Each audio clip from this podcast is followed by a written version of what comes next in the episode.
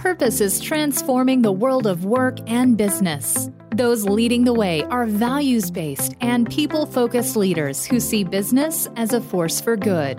Host Kevin Monroe explores how tapping into the power of purpose infuses your business with meaning and touches the lives of your employees while positively impacting the communities you serve. With the Higher Purpose Podcast, here's Kevin Monroe. Welcome to episode 123 of the Higher Purpose Podcast. Hey, you know me, I'm your host, Kevin, and I'm just excited to have you join me today for a very interesting, unique conversation with my new friend, Piers Thurston.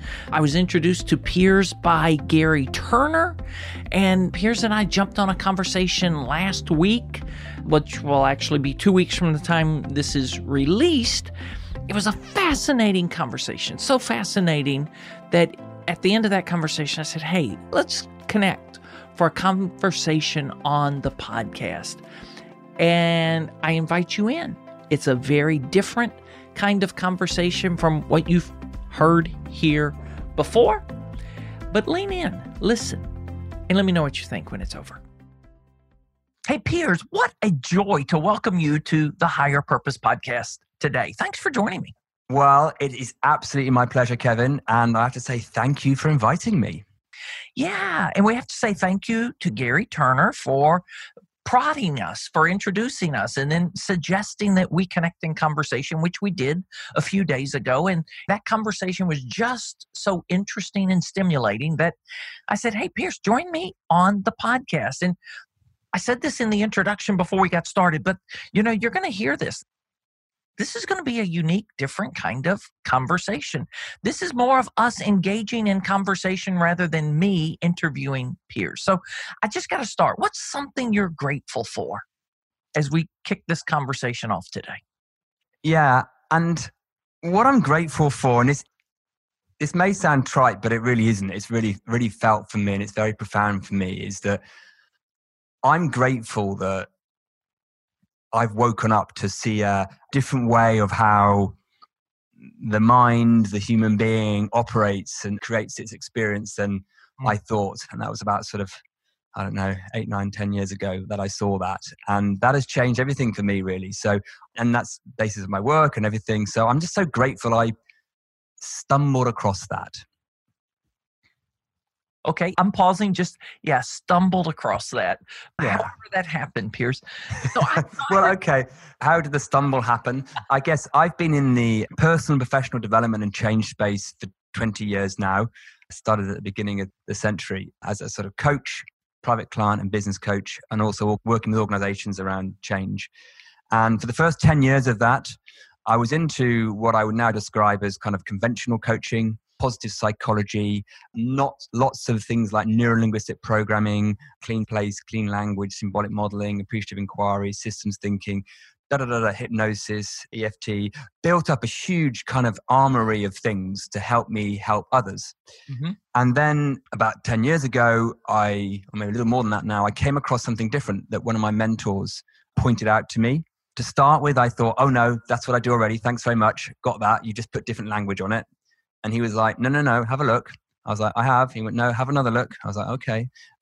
And then a sort of year later, I was like, oh, wow, that is different. And it puts everything on its head. Mm. So luckily enough, he was persistent enough to get me to see it. And then once I saw it, I was like, well, I need to change all my work now because it doesn't make sense to do it the old way. And that was about 9 years ago. And since then, I've just been finding new ways to talk about it that might make it a little more easier to hear. Mm. So what you said earlier, before we hit record, was you can't not see it anymore. You can't unsee what you saw. And one of the things that just intrigued me about us engaging in this conversation, and you listening, I just got to tell you, there is way less of a roadmap for where this conversation is going than perhaps any other conversation I've ever hosted on the podcast. And I'm really excited about that. And I've never had a moment where a guest and I read a poem together before we hit record, but we just did that before we hit record. And it was Robert Frost, The Road Not Taken. And so here's the thing that there's so many things here. So Piers, it's that time of year, and right, that time of year means so many things to different people at this time, right? Some people are thinking Christmas, and they're thinking, oh, well, maybe he can help me better know how to pick out the perfect gift for someone. That's what we're going to do today. Well, no, not really. And tips are appreciated for that. But I'm talking about this, when you and I were talking originally, we started thinking, wow, this is coming up on the end of the year. And so many people are beginning to think about the next year. And so many of us, and I'm just going to use an us here, have been frustrated by the way we've done that in the past. And that is, I mean, like you started in providing some context there. You've been in the space of personal development, professional development, all of these things. So this is goal setting, you know, what people have talked about. This is how you make your action plan for the year or your life plan for the year. Well, this whole idea, what I've realized is the people, you listening to this podcast, if you are listening to this podcast, you're probably listening because you're already wired like us. You're wired differently. You're making different choices in life. You've chosen the road not taken or the road less traveled. And then sometimes you're frustrated by the advice of the experts. So let's unpack some of that, you know, especially as it goes to this entering a new decade. Wherever you want to pick a knit and let's pull the thread and see what happens. Fascinating. Yeah. There's so much to talk about there, Kevin. Where do you want to start? Well, let's go back. When we were talking, what were one or two of the things that really ignited in you and said, well, that would be fun to unpack a bit more? Well, there was a couple of things. There was something you said about extraordinary, right? And being extraordinary, and the two meanings of that word, one being extraordinary as in it's, wow, that's amazing, I can't believe it. And then extraordinary as in not being the same as before and being different and unique, I suppose. And it was like, well, how do we have more of an extraordinary life? Does that mean we have to go and do wow things, right? So the way I heard it was, does that mean we have to go and do different lifestyle than we've had before? Or can we have extraordinary inside what might look like the ordinary? Because that's what's one thing that's occurred to me over the last sort of 10 years is there's so much richness and juice in the most ordinary of lives. Yeah. So let's start there then. This is so that'd be an interesting one. Okay. So, and I'll just, some of you may have heard me say this, and I found this in a journal the other day. So October 23rd, so this is just over a month ago at the time of this recording, I started asking myself the question. 2018, we ran a program, 13-week program called the Extraordinary Experiment that was just inviting people in. Earlier this year, back in August, we launched a community that we called This Extraordinary Life. And we were talking about that. And one of the things that was important for me was we didn't call it the extraordinary life to make it sound like it is something out there that is elusive and evasive and it's up to you to find it. Go find it. It's out there. But this extraordinary life, the life we now have, is extraordinary. If we embrace it. So I'm really excited to unpack this because I started asking, what if I went all in and focused all of my endeavors on this extraordinary life? And I think this, what that points to me is less about, and it sort of fits in with what we're saying about goal setting, is that to me, to have this extraordinary life, I don't need to worry about setting goals. Right? That I don't need to sit down at the end of the year and think, okay, what does that extraordinary life look like in terms of the outside world? Right? What am I going to try and manifest into being in the next year? Because that would be me trying to reverse engineer something that doesn't work well being reverse engineered, i.e. insight, realization, and emergence. Whatever we create in our lives to me, lands much more beautifully, richly, and effortlessly when we go with the wind rather than against it. Okay, so that was the phrase. There was a phrase you used when you and I are just having this, you know, banter about goal setting. And I remember sharing it. I remember a few years ago, I've been so frustrated through life with so many of the goal setting efforts because much of that embraced a deliberate approach to strategy. And that was all I knew, was the deliberate approach that came out of Harvard. And then I discovered there was an emergent approach to strategy that came out of McGill University.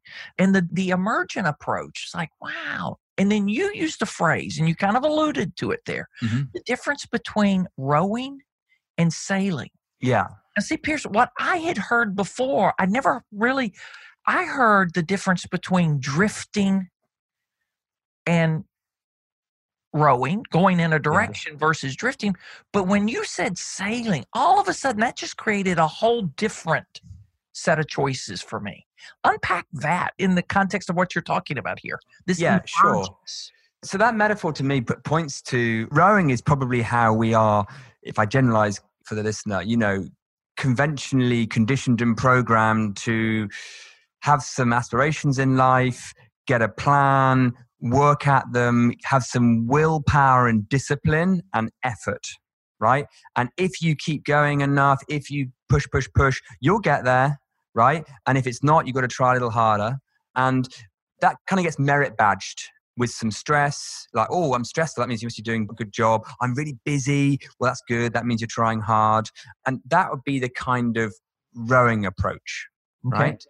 Now, sailing is different to that because what you're doing there is, whether you're aware of it or not, you are intuitively capturing an inspiration coming through yourself, right?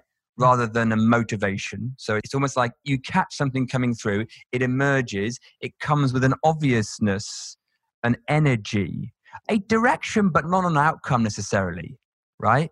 And when you get in that flow, it will come in more flow.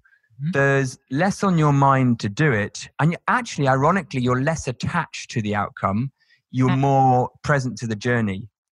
Now, one of the challenges that we have, I guess, is that the sailing feels less controllable and predictable and sometimes even as tangible, which it gets confused with drifting. Yes. Right? Okay. So what we like in the modern world is that, particularly in business, we like tangible, manageable, controllable, predictable things. Now, I would say that sailing is highly reliable, but not massively predictable. What increases, well, the reliability is that's how the human system works, right? You can't get away from it. And even sometimes when we're rowing, we're actually sailing. We're just putting a lot of effort in to get where we're going to get to. What makes it more okay and more okay for it not to be 100% predictable is when we understand the nature of it, right? So there's a confusion about it because it gets confused with drifting. And also it gets confused with, I don't know, some people are just like that, they're lucky, because it feels like cheating sometimes. But I'm sure everyone here, you know, listeners, if you think about it, there's times when you've just done stuff that other people may have said to you, that's pretty amazing, well done. And it might just be cooking a meal for 6 people and you do it quite easily. It might be whatever it is. And you hasn't really even occurred to you it was hard and difficult. You just sort of got into flow and off it went, right? And it's only when someone else says, hey, great job, you're like, oh, okay, thanks. You know, so we've all had that. But because it didn't have the effort, we didn't even realize what it was. Does that description make some kind of difference? Oh, it does for me. There are a couple of things I want to go a little deeper there. I hope what you just shared, that every one of you listening, I hope that there is some moment where you have experienced flow. And for me, I guess part of flow is getting out of my own way. Yes. So let's talk about that a moment. How do we get in our own way? And what scares us about sailing, that we pull down the sails and take out the oars? Well, we could do a whole podcast on just that. But at the most fundamental level, and I'll make this a little more practical later, but at the most foundational level, why we get in our own way is we have an innocent, invisible misunderstanding of how the mind operates. Okay. And we seem to live in a perception that two things, that the outside world, the world of past, future, events, circumstances, and the self are sort of running the show or causal to what happens to us. And we see our realities, our internal ones and the ones out there, as what I would call nickname real and true. Okay. To be managed and controlled and sorted out. And if we get that right, we get a lovely hit of well-being or success. Now, that's the misunderstanding piece. Because actually the way I see it is, whereas those realities, internal and external, look and feel real, as in, you know, we're not pretending this is how the world looks to us or we are, they're not objectively true, right? And any moment that we sense that, that we see that, right, that it's real but not true, we have an opening of what I call our aperture to emergence and sailing and resourcefulness. When we see the world as, or our internal or external worlds as real and true, we lack psychological freedom, we're in a low resourceful state, and we try to manage ourselves psychologically through the world. And that's when we get our oars out, because we don't see that we are already part of this wonderful, invisible power that can dissolve realities right in front of us, that gives us an intelligence, a contextual intelligence and wisdom, that gives us a connection and a resilience and a clarity and a creativity and an inspiration. We see ourselves as separate things trying to manage this world internally or externally. Now, I know that's a little bit woo-woo, but yeah. Was there anything you heard in that that sort of rang true? Oh, a lot. But can you help us with a more visible example? I found this really interesting to think about this invisible, and I was trying to think the other word you used with that. Invisible. Innocent. Yeah. Yeah. What's a way we can actually see that in motion in either an individual or a team or a business? Right. So, there's loads of examples. What should I choose? I'll just choose one, an individual one, right? So our listeners might be thinking about their own, their career and their financial security, right? That's a common thing we think about for many people. Right. And for most people, we've been programmed and conditioned to say, okay, to have a good life, to feel good about the world, you need this kind of financial security, this kind of career security, right? Okay. And we would get educated at school to help us get that, right? So from a young age, we're told, do well at your exams so you get to good college, so you get to a good job, so you get blah, blah, blah, off we go. Now, that to most of us looks pretty real and true, right? And the threat of being made redundant or having a pay cut or whatever would create some anxiety or insecurity for people, as if there is a causal power in the numbers in your bank balance or the status on your business card or the stage of, you know, investment maturity you have or whatever it is, right, that gives us some well-being, security and fulfillment. Now, people would go, oh yeah, well, I know it's not all about the material world. They would sort of hint at that, but not far down in their belief system, because you can tell by behavior, right? They would think that is causal, right? So the innocent, invisible bit is purely a creation of the conceptual mind in any moment. A construct. Yeah, it has no causal power. It cannot get anywhere near your ability to have well-being, resourcefulness, love, connection, sense of security. They're different systems. Right? It's like saying the rain outside can cook you a cake. They're just different systems, right? They don't get anywhere near each other, right? At one level. But we've been brought up to think, oh no, I need to make that stuff right, both in the outside world and my own relationship with it in my head, to be okay. And that's just not how it works. It doesn't work like that. Instead, how it works is we live in this real but not true creation of our wealth or our security or our job.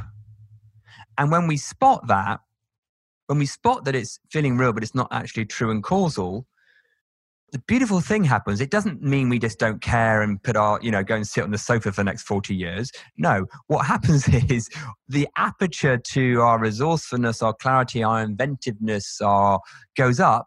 So ironically, we get better at the external world stuff of, or we decide we don't need it and have a different lifestyle. We just get more freedom. Okay. So I don't know whether that example works. It helps. It helps. There's still... It's just always fascinating to me when we are seeking to make invisible things visible. Mm.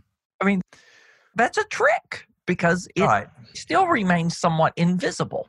So we're just... Well, it is invisible because the design is that it's invisible, because if we saw what the mind was really up to, we wouldn't have such a full experience of life. Right? So let me put it this way. The system is designed to catch us out that it looks like it's coming from somewhere other than mind, right? Otherwise, it would be like a virtual reality headset. Although we can get immersed in a movie or whatever, we kind of know we're in it, which takes some of the fizz out of it. Yeah, yeah. Right? So doing a virtual reality bungee jump is quite fun, but it's not quite as good as doing what we would call the real one. Because we kind of still know it's virtual reality. Now, the system we live in, the human system, is designed to not let us always see that we're in a projected movie, so that we get a full gamut of the extent of it sentiently. But I suppose what does happen for me is, even though I can't always see in every moment it's the mind, I know it has to be. And that takes off the table the idea that it could be something outside of me. By me, I am a creation of mine. I'm part of the experience as a human rather than the experiencer. But it takes off the table that it could be the outside world or my thoughts or my background or my past. I know it's something that is sourcing this consciousness coming through, right? So it takes off the table the idea that it could be anything else, even if I can't see it. All right, so let's go back to this. I want to swim back towards the goal setting a moment as a context for this. How do you approach this differently? And what were the shifts you started making, right? When you started having this realization 9-10 years ago, what shifted about the way you approached life, goal setting, and your business? And then... Yeah. Well... 20 years ago, I got fully into goal setting because I came across NLP, Anthony Robbins, all that. And I went full on. I had a big list. Okay. Right. And I taught my clients how to do that. And I came up with lots of clever acronyms on how to set really good goals. I didn't think SMART was good. I came up with my own ones, POSY and all this kind of stuff. Right. I was good at setting goals. I wasn't great at fulfilling them, but I was good at setting them. Right. And then 10 years ago, when I had this sort of moment or moments, I realized that was trying to reverse engineer what I would now call true emergence and high quality of mind. So what I do now is, if something occurs to me to do in life or work, I'll first of all just get a sense of what aperture or space it's coming from. Right? And very quickly, you can tell whether it's what I used to call a should goal, like, oh, I should get fitter. And just as soon as it comes out of, you can tell your space you're in, you're like, well, that one's, I'm not buying into that one. Right? So very quickly, I will discredit sort of 70, 80% of the ideas I have about what I should be, right? Or do or have. Now, if one comes through in what I would call a higher aperture, it just has a more obviousness to it, then I might just play with it a little bit and see if it hangs around, right? What I would never do is let today's wisdom be tomorrow's prison, right? So let's say it occurs to me today, I might go and do that with my business. I would kind of check in with that just on a feeling sense. I wouldn't get too into it. Just, does it still feel right?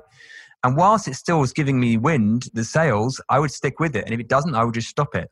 And I wouldn't beat myself up going, you started the goal, you should go. Because what I actually find is I'm now retrospectively spotting goals I had, which I know is a bit silly, because some of the things come through with so much obviousness to do, I wouldn't even necessarily know it was a goal until I'd done it. Okay, so I've got to push a button on you here. Please.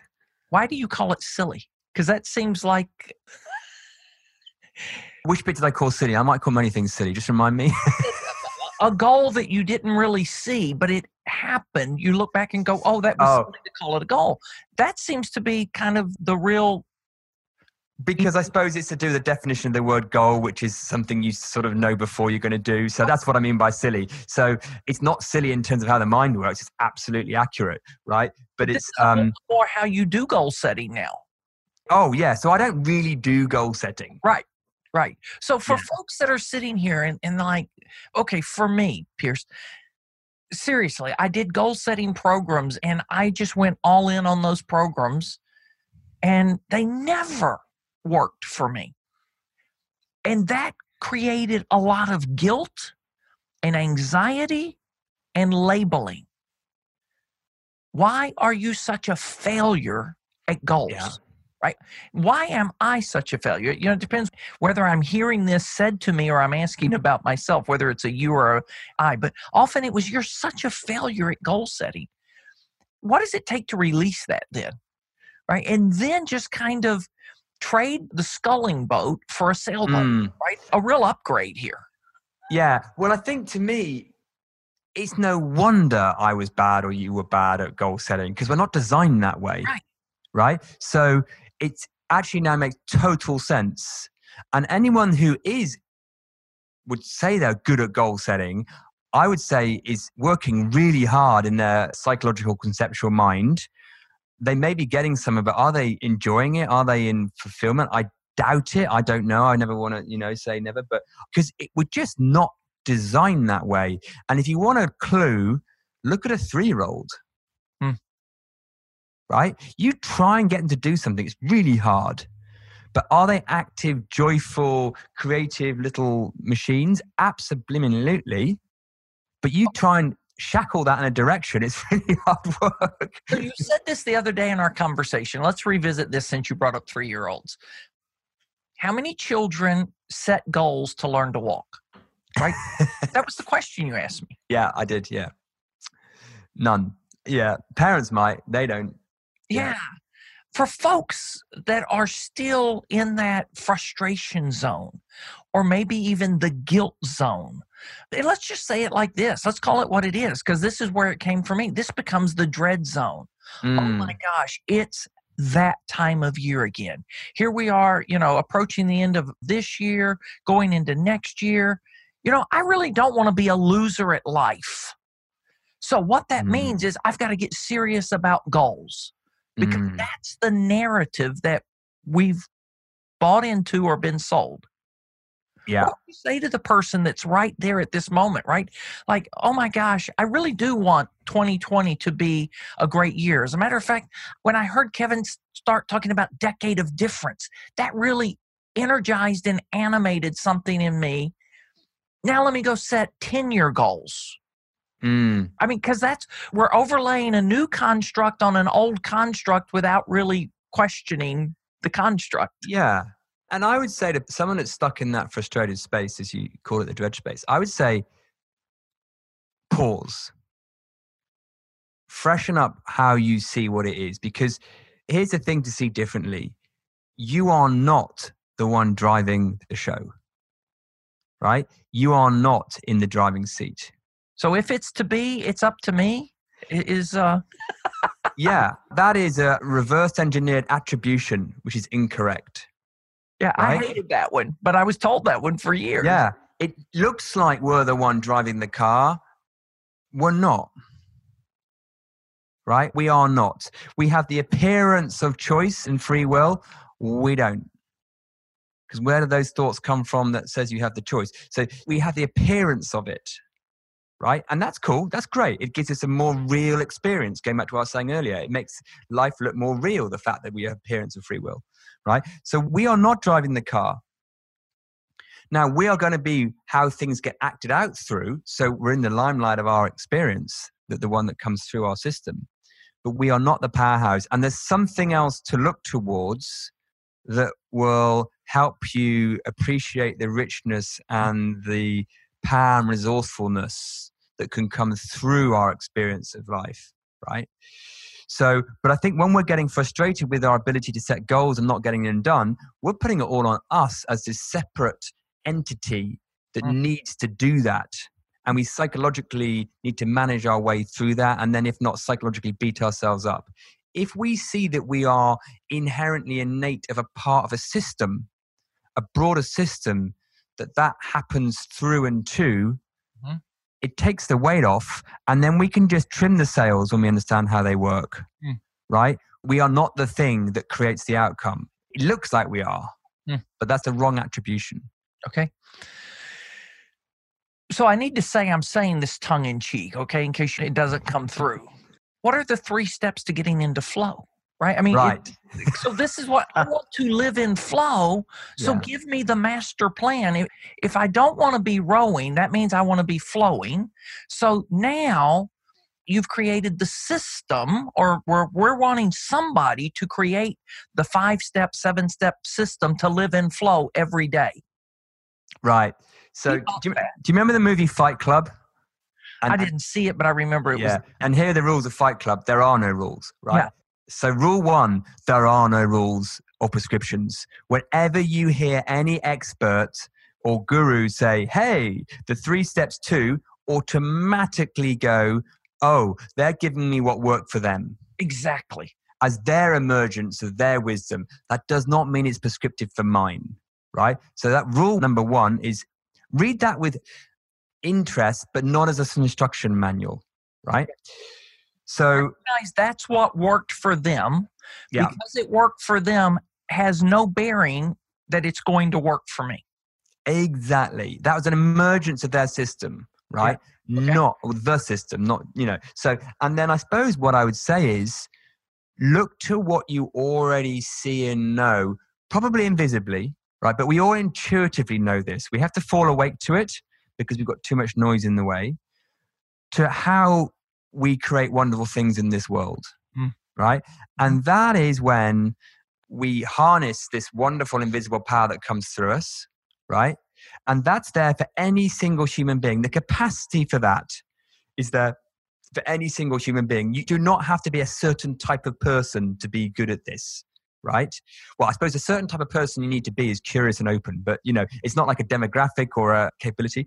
And just see how much you are mainly invisibly invested, the self, in being better at life. Because what it looks like to me is the more you are invested in getting a better life and trying to work it out and trying to manage things, the more you're not looking in the direction of insight and realization, right? So the more you're rowing than sailing, and you put the sails down because you think it's your job. Now you can achieve in that way, but it will be harder work.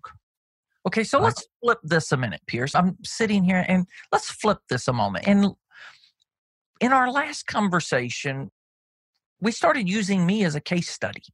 Let's do that. To kind of unpack and maybe illustrate some of this a little better. I remember 2 things I had shared with you. One was this whole phrase, decade of difference, came about one Saturday when I was working in the yard, doing a project that didn't require loads of mental capacity to focus on the project. So my mind has just kind of freed up. I'm not really thinking about anything that I'm that conscious of. And then all of a sudden, I'm enamored with this thought, 2020 is not just the start of a new year. It's the start of a decade. How might that be different? What if I liberated myself from this year cycle that I've been so programmed to think? because the way I was programmed to think is, you need to do discovery sometime in December to have that real clarity of goal setting and what you're going to do. And like what you were saying earlier, if I'm not making significant progress by January 10th, 15th, or 30th, I'm starting to, I got to wipe that off because I'm going to fail. And so it was just this change of mindset, the whole thing. So let me ask you a question about that, if I may. We're going to use you as a case study, Kevin. Let me ask you a question because, and this is why we can never tell by what someone says. We have to sort of, probe a little bit. Because you could say, well, okay, you've changed from having annual goals to having decade goals. There's no difference. You just widened it, right? I don't actually think that's what you're pointing to, right? Because that's what I want to get to. I think you're pointing to something else, but it just sounds like that, yeah? Now, my sense is from what you're saying, if I read between the lines, is that the way this arose for you was you weren't thinking about goals. It just popped out whilst you were doing a task. And something occurred to you fresh about the future, right? Now, what the conceptual mind loves to do is then to put that in a form, a package, attribute that to something, conceptualize it. So you've conceptualized that as decade of difference, right? Now, I would say you don't want that to become your new restriction. No.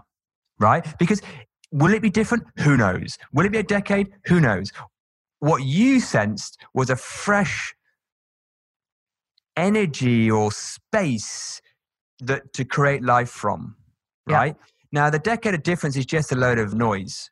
Yeah. And it's a nice one for a podcast. And then I'm tongue-in-cheek back to you now, right?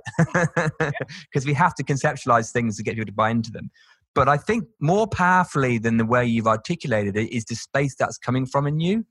And that's what feels different. Is that right? Yeah. So yes, because there is no plan. Yeah, exactly.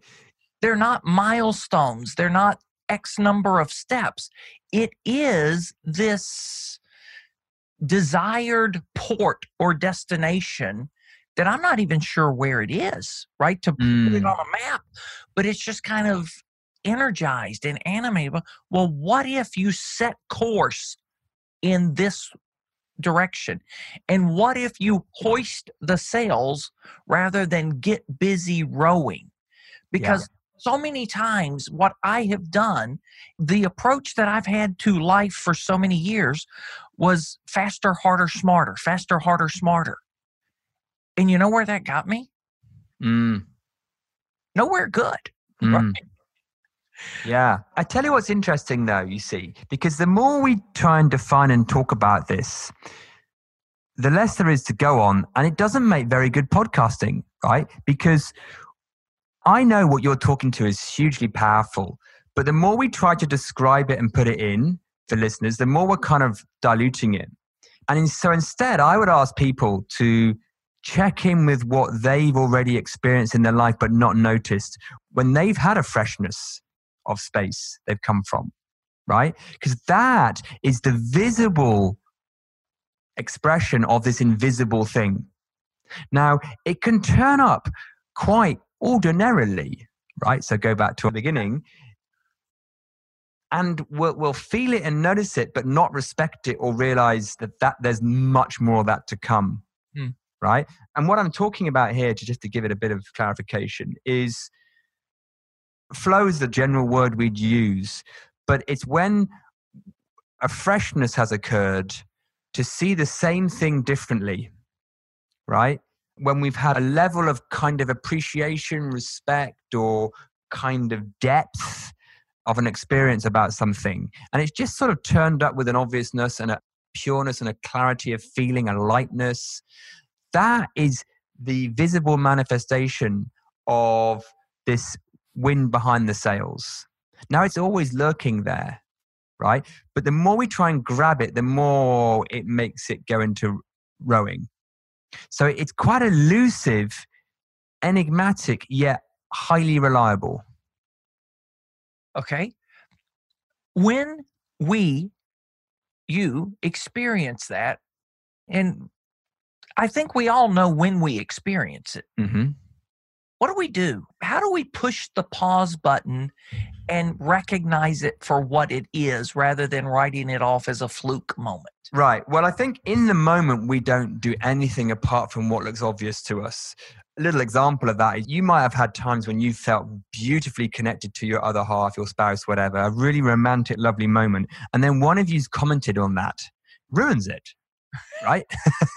Just, you're so in the moment and someone's going, what a lovely moment. You're like, not anymore, right? Because you come out of that space with a conceptualization, right? So in the moment, just be with it, right? Now, I think the question really is very important is how do we increase the likelihood of that turning up? Yeah. Right? So if that's the question, then I do have an answer. Now, this is an answer that is a solution that you might think, well, that works for him, right? But the solution that I have, and this is what I point to my clients and corporate and everything for the last 10 years, is to see what I was saying earlier about the real and true thing and about this, that we are consciousness, we are all part of the system, the self and the outside world are an activity of that consciousness, you know, and to see that there's no causal pattern, all that stuff, right? There's an understanding of the mind, which I can talk more about, but probably not here, that seems to, when people fall awake to it, increase the likelihood of the occurrence of those insights, that freshness, that emergence. So that's been what I've seen. Okay. So an understanding of the mind unlocks that. So an intangible understanding of the mind unlocks some very tangible things. Okay, I'm just going to tell you what we just did. And that is I just hit pause and I just asked Piers some questions and we processed this because, you know, folks, for you listening, this may be incredibly awkward, some of this conversation. And we were just, that's okay, right? So there's a question I often ask towards the end, and I'm asking it now, and I'm not sure if, I don't even know if this conversation actually has an end, is what I would say. Good point. But let's kind of think about what does it take to make this conversation whole, if it can be made whole, and what else do you want to interject in this now, and how do we invite people to just kind of be okay lifting a sail? Well, that's a great question. So not knowing is just as powerful as knowing, if not more. And we have a tendency to want to know. So I think confusion is so valuable. I think not knowing is so valuable. So if this conversation, as you say, Kevin, has been a little awkward or uncomfortable, good. Not because I like you to feel awkward or uncomfortable, but brilliant. If we're breaking through the echo chamber, brilliant. Right? Now, the question might be, what do I do with that? You've just said some stuff I don't really get. What do I do? Well, if it feels a little resonant, something, but you don't really know what it is, you go, well, there's something in that. I don't really know and all that stuff. There's something. Then check out maybe some of the resources we're going to post or whatever, or books and things to listen to. And you can continue, you know, getting curious, or just do that through self-inquiry. Just listen to it a few times, see what turns up, and your own emergence can take you somewhere. So I think it's, in a way, I have no problem with being not complete. Because it's a journey. Because it's a journey, and also because in 1 minute I can't complete it. So I'm not going to set myself a task I can't do. So I've got to ask you something else. When did you get comfortable with confusion? Ooh, that's a good question. When? Because I think so many of us, the moment there is confusion, what do we want? We want the confusion to stop. We want to get on the other side of that confusion as soon as possible rather than experiencing it and unpacking it more and find out what it's teaching us. I can answer the question in how come I now do that, not rather than when. It was when I realized that the conceptual mind, that the mind that likes to have clarity and work things out, is not where the action's at. And I, for 35 years, maybe a little more, had relied on my smarts. I was a reasonably intelligent person, you know, well-educated. I'd relied on the intellect, the conceptual mind. I thought that was my wind in my sails. And that needs to know stuff, right? Now, there is a role for that in society. Of course there is. That's why we have beautiful computers and all this kind of stuff, right? But that is not where the action's at for me anymore. So I don't give it so much credibility. So that's where I can be more okay with confusion and not knowing now. So where is the action for you today? It's in this invisible source that we are made of. Consciousness, science would call it. God, religion would call it. Love, John Lennon would call it. It's what everything is made of. And I mean, you know, source, right? It's an invisible intelligence. Now, it turns up tangibly, right? Now, it's not something our conceptual mind can grasp, put in a box, and sort out. It's not something science has found yet. Science still thinks it exists in the material world. I doubt it. I think we create the material world through consciousness, not the other way around. So it's ineffable. The closer you get to it, the less words you've got to talk about it.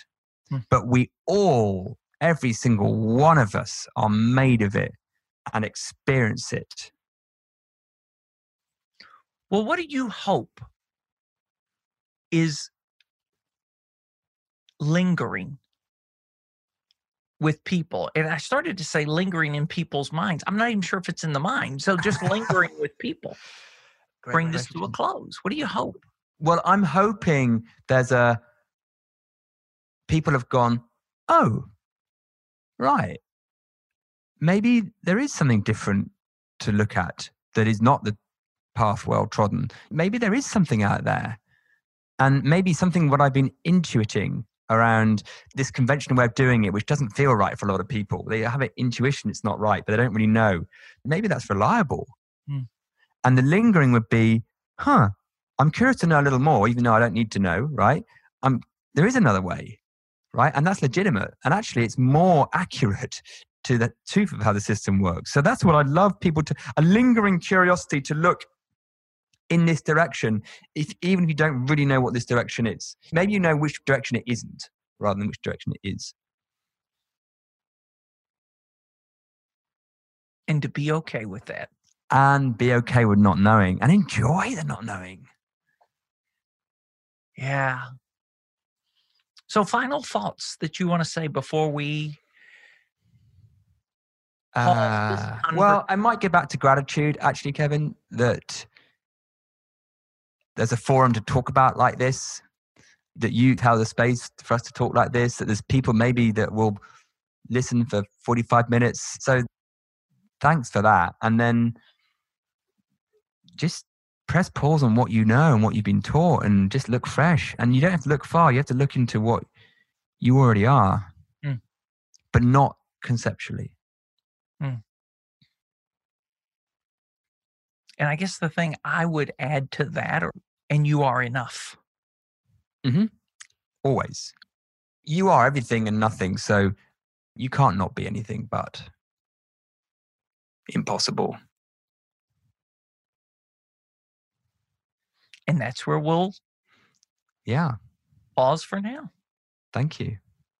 Hey, Piers, for folks that they are really curious enough to say, how do I get more information? How do I reach out with this, connect with this fellow? How do they do that? Well, I'd always be welcome to hear anyone interested in this. So I'd always try and make myself available. Best ways of doing that, I'm quite on LinkedIn. So you can find me on LinkedIn, Piers Thurston, or email Piers, P-I-E-R-S, at makingchangework.co.uk. You can get me there. So I'd say LinkedIn and email are the best. And, you know, probably, Kevin, you put those in the show notes. Very happy to hear from someone. They got questions. Really would. All right. Thanks again. Bye-bye. Well, thanks for joining me, Piers, and thank you for listening. And maybe this was different for you. Maybe it's quite normal for you. I don't really know how this landed with you. And it was really funny because we took this pause and Piers said, you know, Kevin, I'm not that invested in how it lands with people. And so that was a learning moment for me, maybe to think differently about that. I love some of the distinctions we've made in this conversation, the difference between rowing and sailing, the distinctions between drifting and being led in life, and then the idea of confusion, not necessarily seeking to end it or remedy it, but find out what it's wanting to teach you. So I'd love to hear what's lingering in your heart, mind, and hopefully there's some curiosity. You know, you can reach out to me anytime. Email kevin@higherpurposepodcast.com or phone or text 678-744-5111.